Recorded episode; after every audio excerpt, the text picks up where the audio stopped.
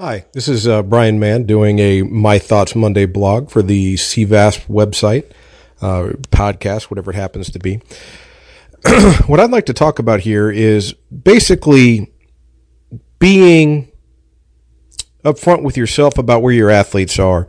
Now we have to remember that most athletes in most sports have got actually a very, very low training age. So the methods that we choose to train somebody with a low training age, such as a beginner or an intermediate, is completely different than what we would do for an advanced or even an elite trained athlete.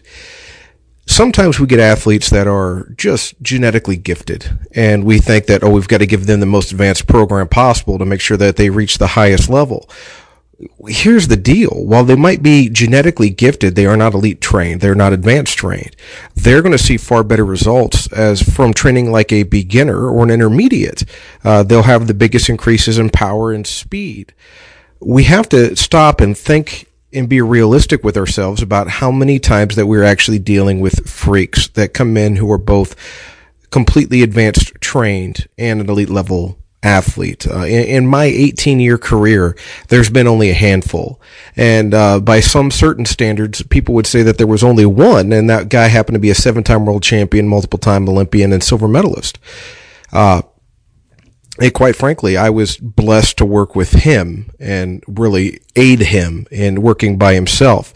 Now, along those lines, we also have to make sure that we are doing things in the proper order. You know, there there needs to be things that are developed and in place before other things. Like you need to be able to uh, be strong before you're doing things like depth jumps or or something like that. Uh, and uh, we need to make sure that we're following the proper progressions. That you start out with uh, a, a, traditional Western periodization program right off the bat, and not even necessarily Western periodization, but a progressive overload, where we are trying to just take the one exercise and get the most bang for the buck that we can.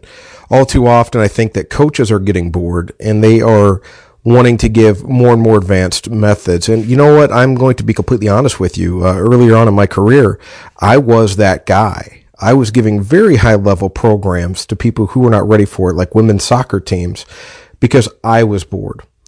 And whenever you get down to it, whenever I uh, we did pre and post tests with those athletes, whenever I used the advanced levels of programming that I thought this was going to be the greatest program in the world, we didn't see any results. Why did we not see any results? Because these athletes were not prepared for that type of programming. Uh, elite level advanced programming methods should be used for advanced age trainees. And now, advanced age, I don't mean 60 and 70 years old. I mean that whenever they have trained for three and four, five years consistently. And I throw that word in consistently on purpose because we have many athletes who they will train uh, whenever they are forced to. And then anytime there's time off, they won't train at all.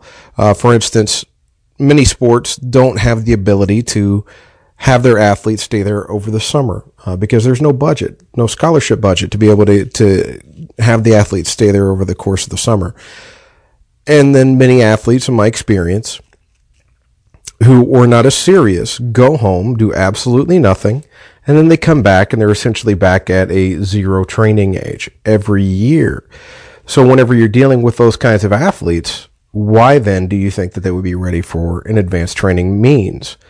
They are just ready for the basics and the beginnings once again we need to be realistic with ourselves. We need to make sure that we are training the athletes for where they are and not for where you are in your level of boredom. Save the advanced training methods for the occasional freak that you get and make sure that your viewpoints on what a freak are are legitimate. Uh, if you think that your entire team is made up of freaks, your vision is skewed. Uh, if you think that in your entire career you've had a handful of freaks, you're probably thinking about right.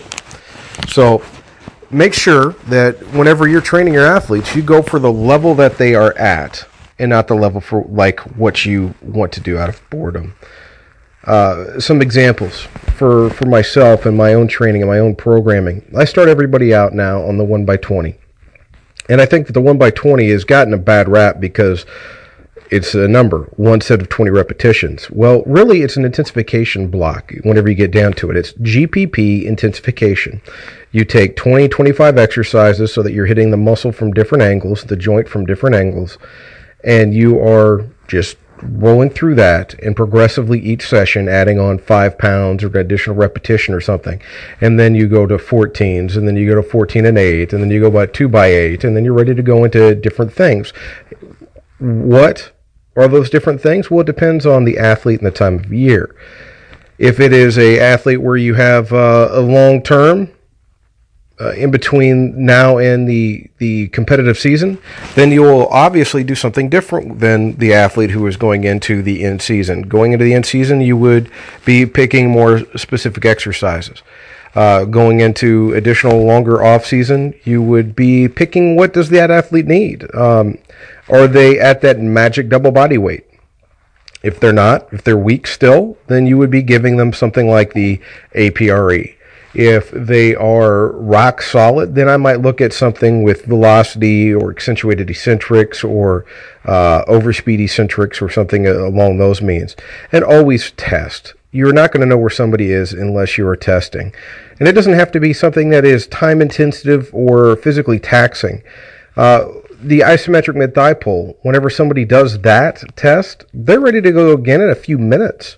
Uh, it's not like a 1RM test that took 30 minutes, 45 minutes to an hour to perform just that one test. We're talking a total of a uh, minute and 12 seconds. Six seconds for the pre first rep, a minute break, six, reps, uh, six seconds for the second rep. There's your peak force number. There's your strength measure. You want something else? Let's get an explosive measure. Let's get a counter movement jump. You can look at it by height, or you can look at it uh, if you've got force plates. Then by all means, of course, use the force plates for the uh, for, for that as well speed measure. Let's look at whatever the speed is, a 10 meter, a 20 meter, whatever it is. Keep it shorter.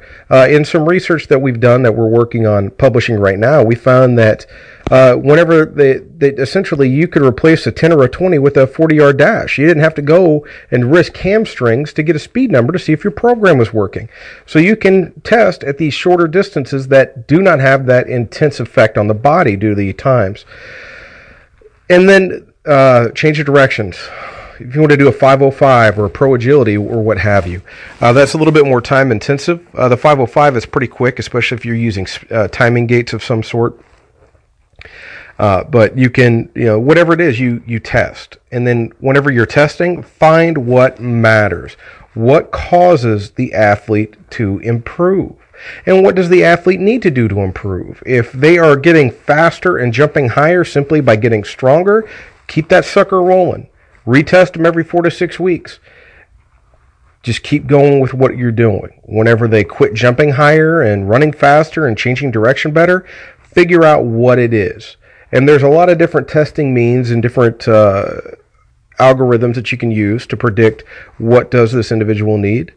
And honestly, some of it comes down to intuition as well and, and, you'll only get that from being in the game longer and doing this longer, seeing your athletes test longer, and uh, use, utilizing different methods and being wrong. Uh, and guys, I want to tell you something. It is okay to be wrong. If you are always right, guess what? That means you've never tried anything, you've never pushed the envelope, and you've never just tried to go out and make a better athlete. You're going to be wrong sometimes, and that's okay. Guess what? Everybody fails sometimes. If you do the same thing year after year after year, you're always going to get the same result. Sometimes it's a good thing. Uh, for instance, if you've got a sport where you have got uh, a high risk of ACL tear, and if you found one thing that keeps you from having ACL tears, keep rolling it, keep rocking it, keep it going but that doesn't mean that everything in your program has to stay the same. So that's me ranting for about uh, 10 minutes. Uh, hope you enjoyed it. Hopefully, maybe you got something from it. And uh, please share as you wish on your social media of choice if you got something from it, or do whatever to help Jay DeMayo out. All right? Thanks. Bye.